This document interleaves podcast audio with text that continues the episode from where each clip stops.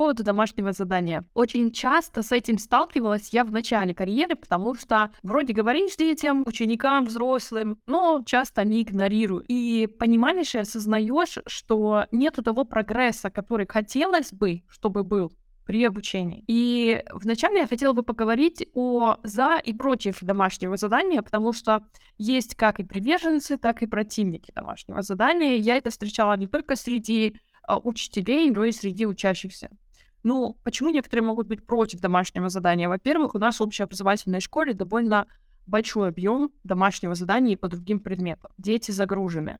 А родители отдают учеников и в кружки дополнительные, Поэтому у них тоже остается, соответственно, мало времени на выполнение домашнего задания. Это что на выполнение домашнего задания даже на дополнительные уроки. То есть у меня был такой случай, когда мама привела ученицу в школу частную английского языка и сказала, вот у нас есть два часа воскресенье с 12 до 2, и я хочу, чтобы моя дочь занималась английским языком. То есть у них просто нету свободного времени. Еще одно, почему против домашнего задания — родители требуют домашнее задание, ученики его не хотят выполнять, поэтому, соответственно, они и против.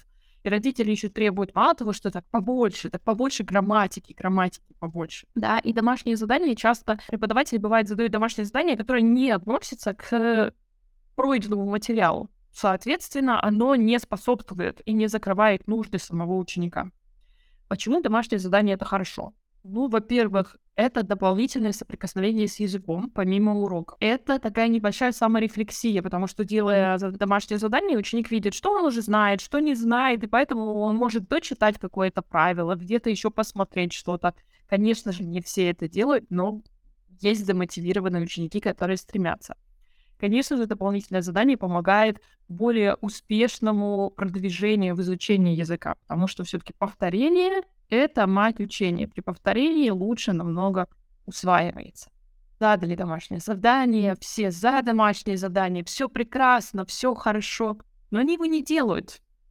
Да? Что с этим делать? Вам нужно понимать, нужно это домашнее задание или нет. Нам нужно выполнить все-таки анализ нужд ученика и группы, Потому что если ученик просто ходит вот часто, да, в школу дополнительное образование, просто для того, чтобы в школе были хорошие оценки. И тогда зачем нам дополнительно грузить ученика еще дополнительными упражнениями, которые, возможно, не относятся к самой тематике того, что есть. А если ученик взрослый ходит на занятия просто для развития общих знаний, ему не нужно сдавать международный экзамен, ему не нужно знать грамматику там на уровне Юбеллера, да, native спикера. Зачем тогда ему куча домашних заданий на грамматику, если ему интереснее бы было посмотреть какой-то фильм, послушать какой-то подкаст на профессиональную тему, связанную с его работой, например. То есть нужно понимать, зачем мы даем это домашнее задание. Домашнее задание должно быть в большей своей степени повторением изученного материала и дополнением к тому, что мы выучили. Потому что мы взяли на уроки новую тему. Ну, допустим, там, прошедшее время. И сразу же дали ученику 4-5 упражнений на это прошедшее время. Но, смотрите, да, это верно, это правильно. Но мы только его выучили, может быть, ученик не до конца усвоил упражнение.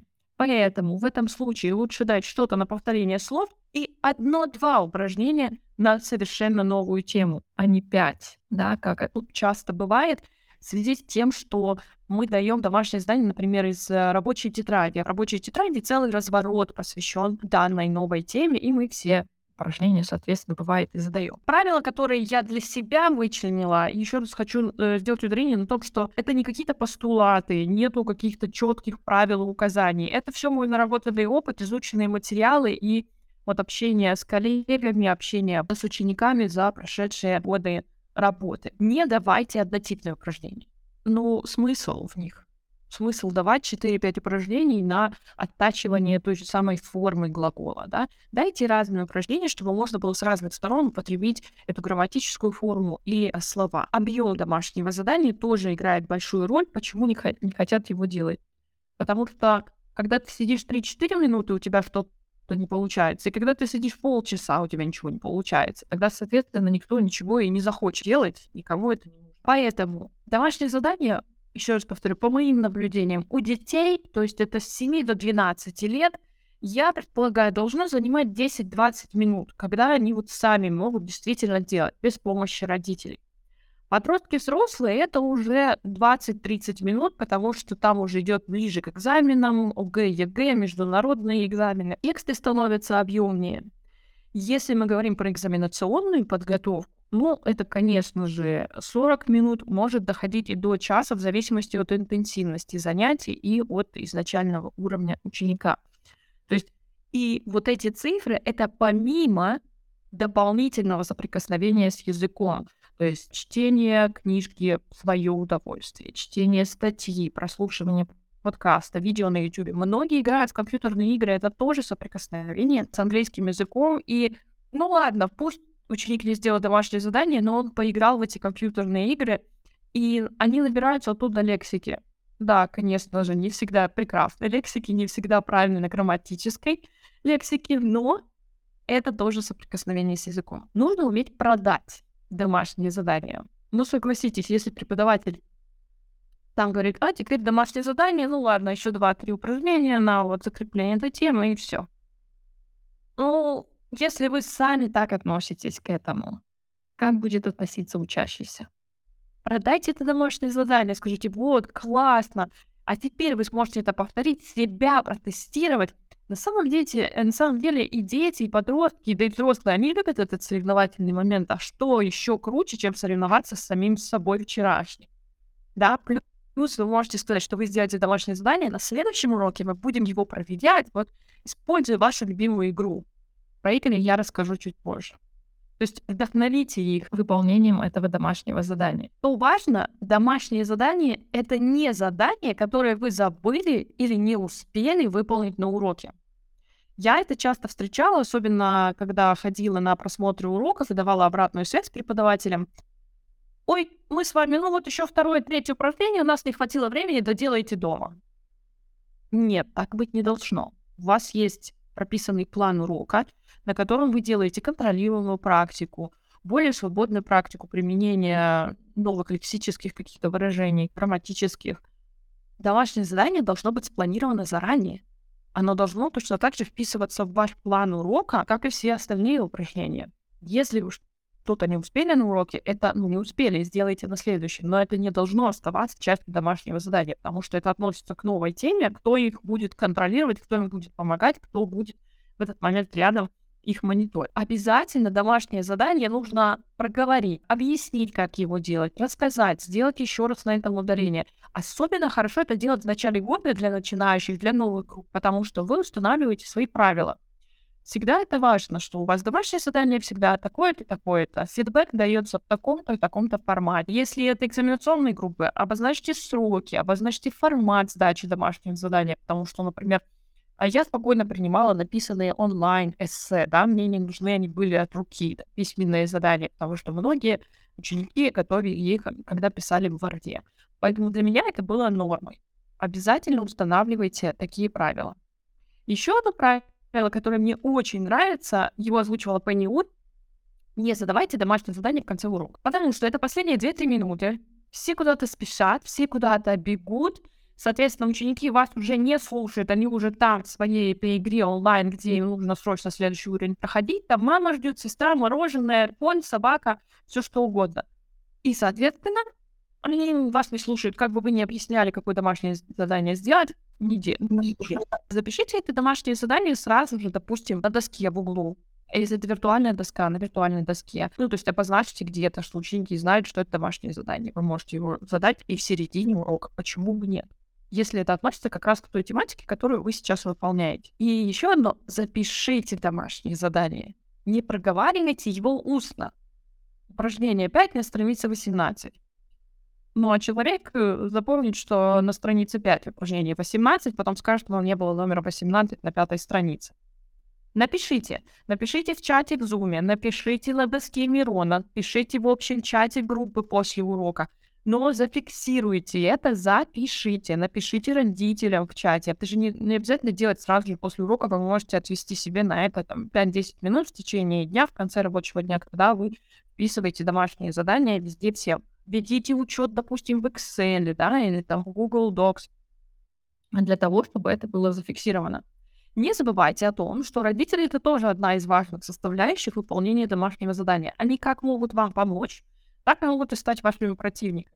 Во-первых, домашние задания не повинность родителей. Часто, да, говорят, мы с ним сидели, делали домашние задания, вот, вы нам ничего не объяснили, почему я должен там 45 лет сидеть изучать английский язык. Родитель будет прав, потому что нужно объяснить, как выполнить это домашнее задание, нужно дать им способы выполнения этого домашнего задания, поэтому нужно на уроке отвести на это время. Самое важное домашнее задание — это его постоянство. Либо оно у вас есть всегда, но не вот так, там, неделю есть, недели нету, или там один урок, два легких упражнения, а один урок как дали им там кучу всего. Нет. Должно быть постоянство, вы должны этого придерживаться. Не ставьте оценки за домашние задания. Я, когда начинала работать, у нас тоже практиковалась в такой школе. Вот на следующий урок за выполнение домашнего задания я ставлю оценки. И как себя чувствует ученик, ну, ну вдруг действительно думал, что случилось, вдруг он не успел взять это домашнее задание, сделал неправильно, не допонял тему, и в результате ему два, хотя хороший ученик, да. Не ставьте оценки за домашнее задание, пробуйте, наоборот, хвалить за это. Хвалите за выполненное домашнее задание, не журите за невыполненное. Наоборот, да. Придумайте какие-то знаки. Например, аплодируйте, когда все сделали домашнее задание, да. Танцуйте какой-то победный танец. Это все может быть и онлайн. Делайте наборы стикеров, друг дружке их можно дарить. То есть вот это будет мотивацией. Даже тот, кто его постоянно не делает, в какой-то момент он тоже захочет этот стикер, он тоже захочет эти аплодисменты, он тоже захочет эту похвалу. Вот это будет стимулом. Мне очень нравится правило «меньше значит больше». Дайте качественные упражнения. Лучше одно, чем три просто общие. И это принесет вам намного больше пользы. Один из вопросов, который мне задали перед тем, как я готовилась тоже к этому вебинар, есть ли альтернатива бонусной системы для подростков? То есть малышам, да, вот мы дарим стикеры, дарим наклейки. Что делать с подростками? У подростков вы тоже можете ввести такую систему. Вы можете завести, например, журнал и отмечать, кто сделал домашнее задание. То есть не отмечайте не количество выполненных заданий, а наличие выполненного задания. Сегодня он его сделал. Да, 50%, ну сделал. Галочку поставили, да?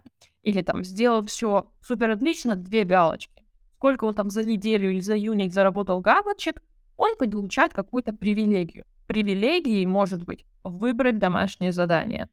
Выбрать его не делать тоже привилегия.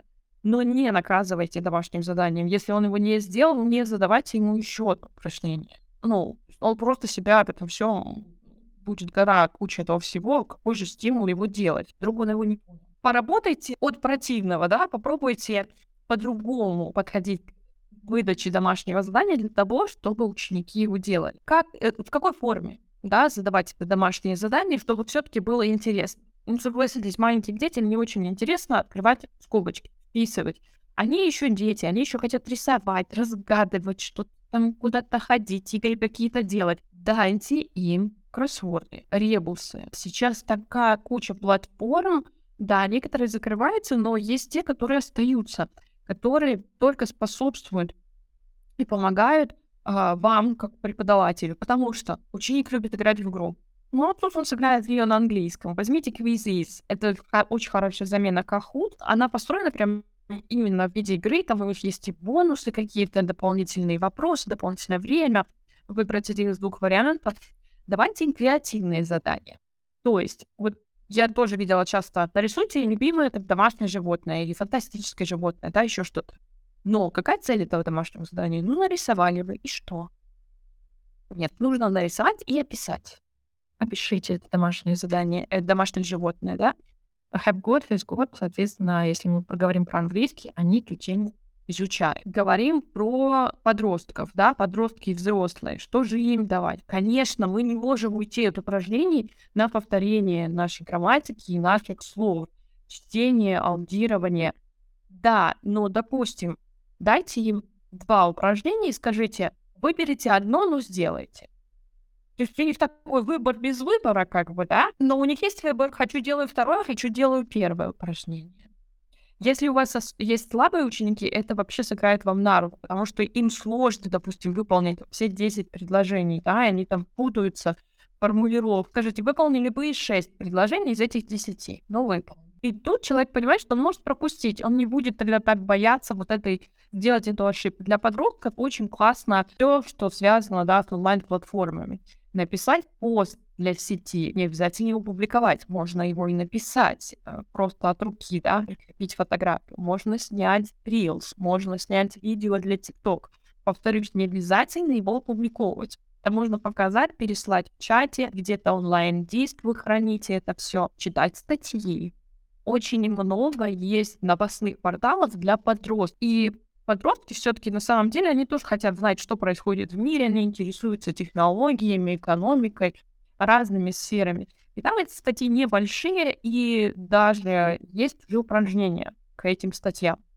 Или вы можете составить их сами. Если эта статья подходит к тематике вашего урока, почему бы не заменить чтение из учебника на статью актуальную которые сейчас есть. Пользуйтесь платформами.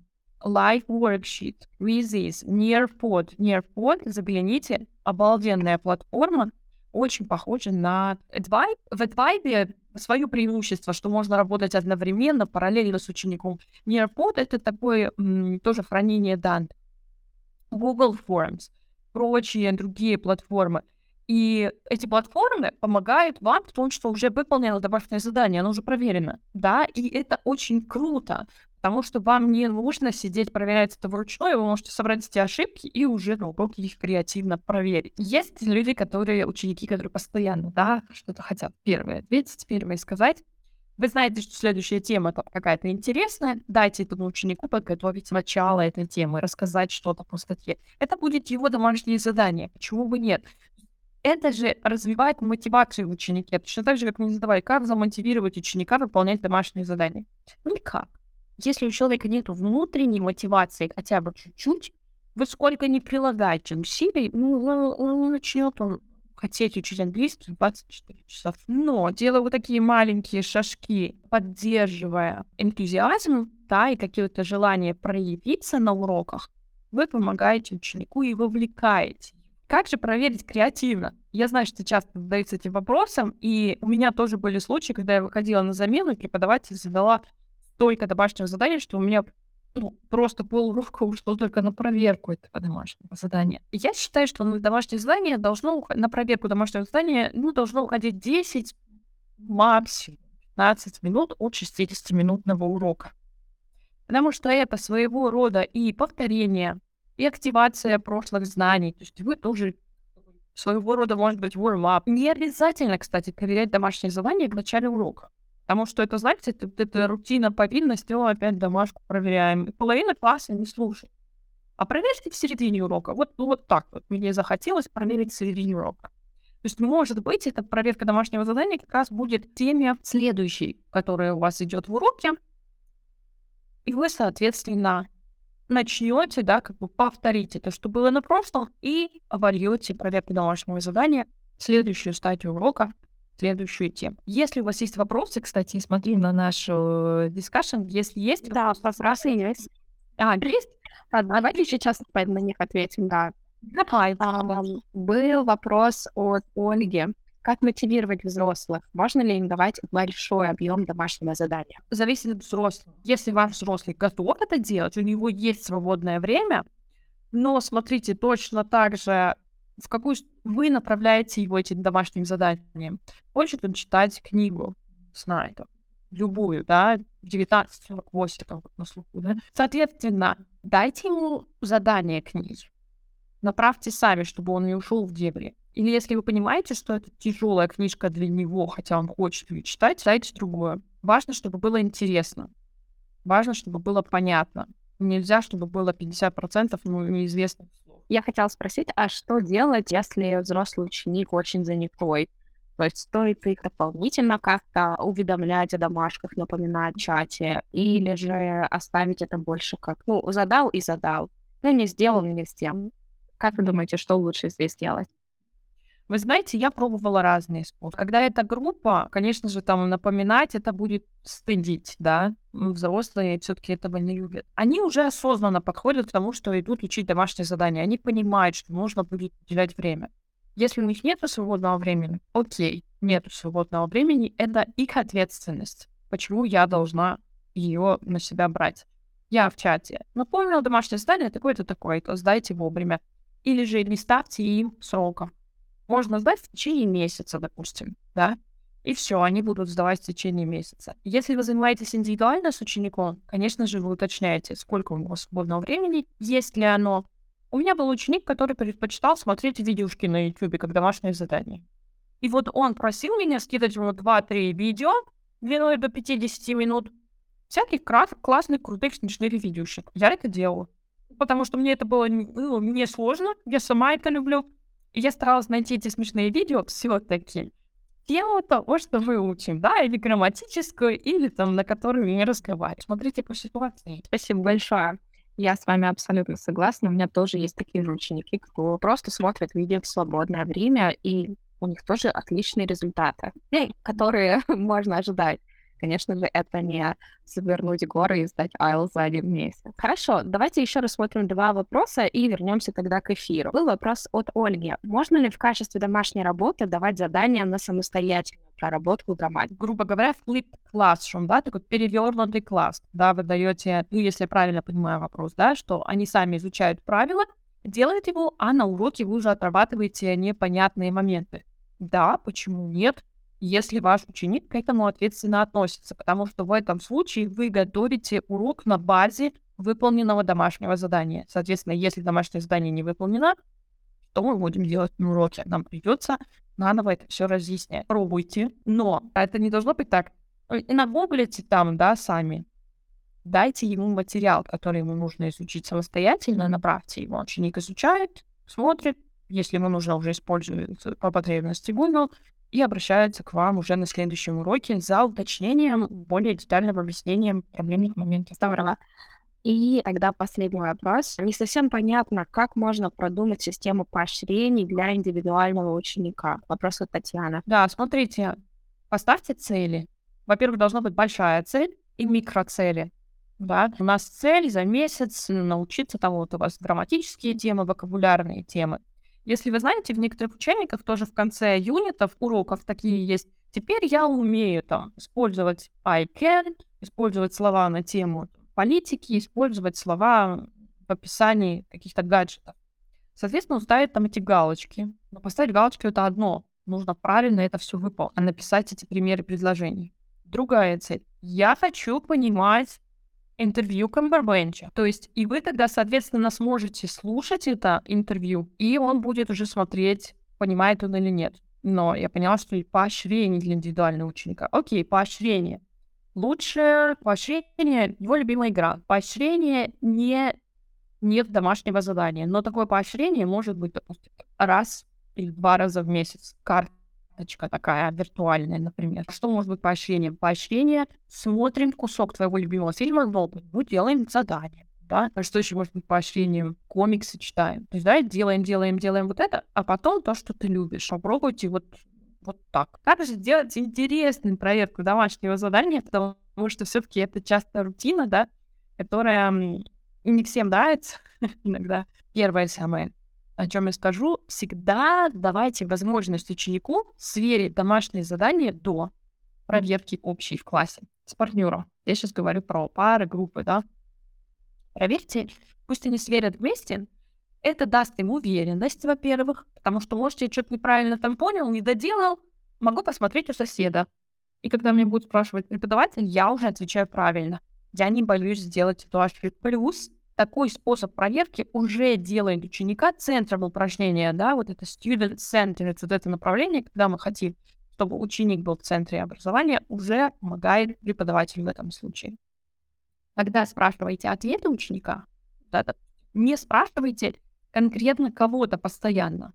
Часть ответов выносите на такое всеобщее обсуждение для того, чтобы могли ответить те, кто вот всегда отвечают, да, а вы именем уже спрашиваете, может быть, тихоню. Или наоборот, как раз когда вы дадите возможность всей группе отвечать, тихоня сможет там хоть в паре с кем-то, но что-то сказать, да, потому что часто боятся отвечать. И старайтесь сложные ответы, конечно же, адресовать ну, не слабому ученику, а тому, кому вы все-таки уверены, что, скорее всего, ответит правильно. Мне очень нравится еще возможность паса. Допустим, я спрашиваю, да, Коля, а что у нас в четвертом? А, пас, да, точно так же, как в картах мы пасуем. У ученика должна быть такая возможность. Конечно, не злоупотреблять, выставьте правила, и не нужно стыдить. Тогда, имея такую возможность, ученик будет понимать, что ну, не страшно, что он не знает. Это нормально, это естественно. Создавайте вот эту дружелюбную атмосферу в классе. Не проверяйте домашние задания по порядку. Там, проверяйте сначала первое упражнение, потом второе, потом третье. Но они привыкли к этой рутине, а вы начнете с третьего. И вот тут а, все, придется обращать внимание. Да? Предложение спрашивать тоже про спрос. Почему бы нет? Для того, чтобы обратить их внимание на себя. Не проверяйте то, что я уже говорила, да, не проверяйте домашнее задание всегда на той же стадии урока. Ну, не проверяйте всегда в начале. Проверяйте всегда в конце. Делайте этот эффект неожиданности, включайте его в разные стадии урока. Да, еще раз говорю, сделайте классные реакции на хорошее и правильно выполненные домашние задания. Особенно это точно понравится детям. Выполните домашнее задание через крестики-нолики. То есть возьмите ту конструкцию или те слова, которые задействованы в домашнем задании, и поиграйте в крестики-нолики со словами. После этой игры предложите ученикам еще раз посмотреть свое домашнее задание. Может быть, они захотят что-то исправить. Тем же самым вы поиграли и напомнили правила, и дали им возможность исправиться. Соответственно, они будут более уверены в себе и смогут уже с вами вместе проверять домашние задания. Можно, во-первых, можно не тратить времени вообще на проверку домашнего задания, если это были ответы АБЦ, да, или там выбор множественного, вставка одного слова. Ну, дайте им эти ответы сразу в начале урока, или онлайн, или на доске вывести, да. Они сверены, и все, вы просите у них хотя бы один вопрос должен быть задан, чтобы они по проблемным моментам, где они сомневались, там, Б или С, все-таки спросили, а почему все-таки Б, а не С? Если они не спрашивают, спросите вы. Конечно же, вы заранее уже это все просмотрели и знаете, где там будет какой-то сложный момент. Также вот для офлайн, если вы проверяете домашние задания, да, офлайн, там, с тетрадок, иногда просто соберите их, не предупреждая проверьте их свободное для себя время, вы выдайте им что-нибудь на рабочих листах, дайте им что-то онлайн. Вы сможете так проанализировать, где у них больше всего ошибок возникает, для того, чтобы выстроить свою дальнейшую работу, вы сможете уже подготовить какие-то, может быть, игры на отработку того, что у них не получается. Оффлайн тоже можно еще бросать мячик. Они сами выбирают, да, кто следующий отвечает. Я это делала просто без мячика, да, а Коля проверил. Коля, кто следующее предложение отвечает? Валя. Валя, кто следующее? Дима. Вот, мне очень нравится делать ставки на правильный, неправильный ответ, да? То есть вот они там дали ответ, и две команды, виртуальная у нас какая-нибудь там валюта или же смайлики, и, соответственно, там я ставлю 10 поинтов на то, что это правильное, а я 20 на то, что это неправильное. Да? И все-таки разбираемся и решаем и смотрим, кто выиграл. Но учтите, это довольно такой соревновательный момент, поэтому будьте осторожны. Можно поиграть не просто там ставки ставить, но кто хочет стать миллионером. В формате кто хочет стать миллионером, тоже проверять домашние задания. На самом деле кажется, что это займет кучу времени, но нет. Если вы будете готовы, у вас 10 предложений, команды делают по 5 упражнений, у каждого есть там спросить соседа, да, убрать два неправильных варианта — это у вас займет 5-7 минут на самом деле вместе с проверкой. Но это будет классным таким стимулом. Не проверяйте домашние задания из их тетради или из их выполненных worksheets, рабочих листов, да. Напишите эти предложения отдельно, либо же это вот, если это WordWall у нас, да, там ячеечки, или же вы написали на бумажках, они берут это предложение и делают его сразу же. Если не сделали дома, они сейчас сделают. Будет такой своеобразной разминкой а не просто проверяние в учебнике и ставить галочки. Дайте ответы, часть ответов одному партнеру, и они выполняют роль ученик-учитель. Потом поменялись, потому что у второго ответа на второе упражнение. Дайте им инициативу, пусть они сами этим занимаются. Вы слушаете и отвечаете на проблемные какие-то вопросы. Если ученик не сделал домашнее задание, стоит ли доделывать на уроке. А я когда готовилась к этому эфиру, тоже изучала этот вопрос, смотрела, что говорят другие эксперты. Есть разные случаи. Не сделал, не доделал, не доделал. Как раз тут поможет вам проверка в парах перед общей проверкой. Не сделал вообще, пока остальные проверяют в парах, делай сейчас. Ну почему бы нет, если есть сейчас время? Сел, быстренько сделал, пошел проверять с остальными. А если вы просто ставите все доделывать на уроке, у вас ценное время, которое вы могли бы все-таки потратить на проработку дальнейшего задания, уйдет ни на что. Индивидуальный ученик. У вас на базе этого домашнего задания выстроен дальнейший урок? Если да, то я бы ну, на ходу переделала это упражнение, да, не заставляла бы его делать сейчас, все-таки просто бы повторила с ним эту тему, прошла бы эту тему и двигалась дальше. Старайтесь не строить урок на базе домашнего задания. Ну, не сделал, уточните, почему не сделал. Может быть, на самом деле ему сложно, может быть, ему много. Может быть, ему вообще просто не нужен этот английский, неинтересно, мама составляет. Если это индивидуальный ученик, не сделал, окей. Хочешь, сделай на следующий раз, но это твоя ответственность. Я бы не заставляла делать на уроке, потому что у меня запланирован материал, я хочу провести это время с большей пользой. И говорю, можно проверить это задание, включить сразу же в устную часть, перевернуть его, да, чтобы отработать на уроке. Такие варианты я вижу и работы с домашними заданиями. Я это все тоже оформила в а, гайд, чтобы вы смогли обращаться к нему в удобное для вас время, потому что все-таки слушать аудио это одно, а иметь перед глазами это другое. Поэтому вы можете написать мне сообщение в любой из социальных сетей. Я есть. Напишите слово домашнее задание, я вам вышлю этот гайд для того, чтобы. Здорово, спасибо большое. Я пока не вижу новых вопросов от преподавателей, но если у вас, коллеги, есть сейчас какие-то вопросы, пожалуйста, задавайте. У нас еще есть несколько минут. Вот, кстати, я сейчас хочу запускать новый проект, и я э, буду делать его на Advice. Только потому, что там будет все уже проверено, на самом деле. И я стараюсь как можно меньше уделять времени вот этой проверке домашнего задания, поэтому стараюсь его как-то больше автоматизировать. Ну и если мы говорим про коммуникативную методику, как таковая, она сама э, в себе э, предполагает то, что мы отрабатываем все на уроке. Поэтому домашнее задание это такое ну, дополнительное повторение. Да. Если не задавать ДЗ, вроде так тоже можно, хотя не представляю как. Ой, вы знаете, видите, как чувствовала, да? Отвечала на этот же вопрос. Раз был... Да, вы отрабатываете на уроке играми, какими-то вовлекающими упражнениями, но хочу вам сказать, если это занятие один раз в неделю, ну, я тоже не вижу как. Потому что прогресс будет тогда очень-очень маленький. И тогда человеку, учащемуся, нужно сказать, что у вас должно быть самостоятельное соприкосновение с языком каждый день хотя бы по 15-20 минут. Подкасты, видео, книги, аудио, что угодно. Да? Если это у вас дети, занимаются три раза в неделю, да, там по 45 минут, ну, Домой ну, можно задавать что-то, какие-то игры небольшие, да, там на матч, э, посмотреть какой-то мультик и потом по нему спросить. Тогда, да, тогда это, скорее всего, будет работать. Но главное, хорошо, плотно отработать все на уроке. Согласна с вами. Видела, у нас поднимали руку здесь в чате. Угу. Татьяна пишет, какое самостоятельное соприкосновение с языком, если уровень начальный. Вам тогда, как преподавателю, все-таки нужно будет самостоятельно подготовить для ученика. Вот есть мультики, есть небольшие рекламы. И вы, вот первое, что пришло на ум, а, мультик новогодний, реклама. Там очень много животных. Вы проходите тему животные. Посмотри этот мультик и отметь галочкой, каких животных ты увидел. Если сильный ученик, выпиши сам, каких животных ты увидел. Какую-то песенку, то есть это должно быть визуальное. Визуальное с аудио.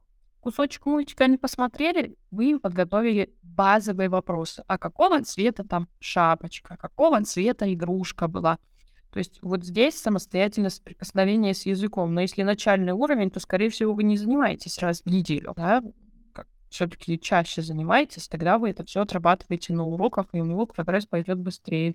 Я с вами согласна. У меня был опыт с начинающими учениками, которые жили не в англоговорящей стране, то есть они, не помню, одна из стран СНГ, но им было любопытно, когда они ходили в магазин, я просила их обращать внимание на все таблички на английском языке. Так они узнали, что ваниш — это исчезать, или дав — это голубь, или какая-то птица и так далее. Ну, то есть э, какие-то такие слова, которые у нас есть в магазинах, это тоже любопытно. И мы потом на основе вот этих идей из магазина очень много различных заданий строили.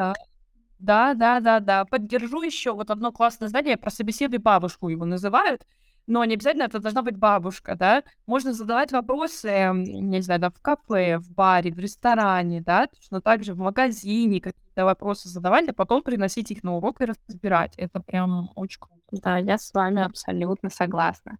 Ну что, коллеги, вижу, пока не вижу вопросов, поэтому, наверное, будем завершать наш сегодняшний эфир. Алена, спасибо вам большое. Было прям очень приятно вас слушать. И у меня, честно говоря, по домашним заданиям все как-то разложилось по полочкам. Я очень рада, что смогла помочь с этим. Ну, я всегда рада общению, поэтому буду рада вас видеть и в своем чате, и здесь, на AdVibe. Надеюсь на дальнейшее сотрудничество. Ну что, я тогда желаю вам прекрасного дня. Спасибо, Алена, спасибо зрителям, слушателям. И увидимся совсем скоро на следующих мероприятиях Академии AdVibe.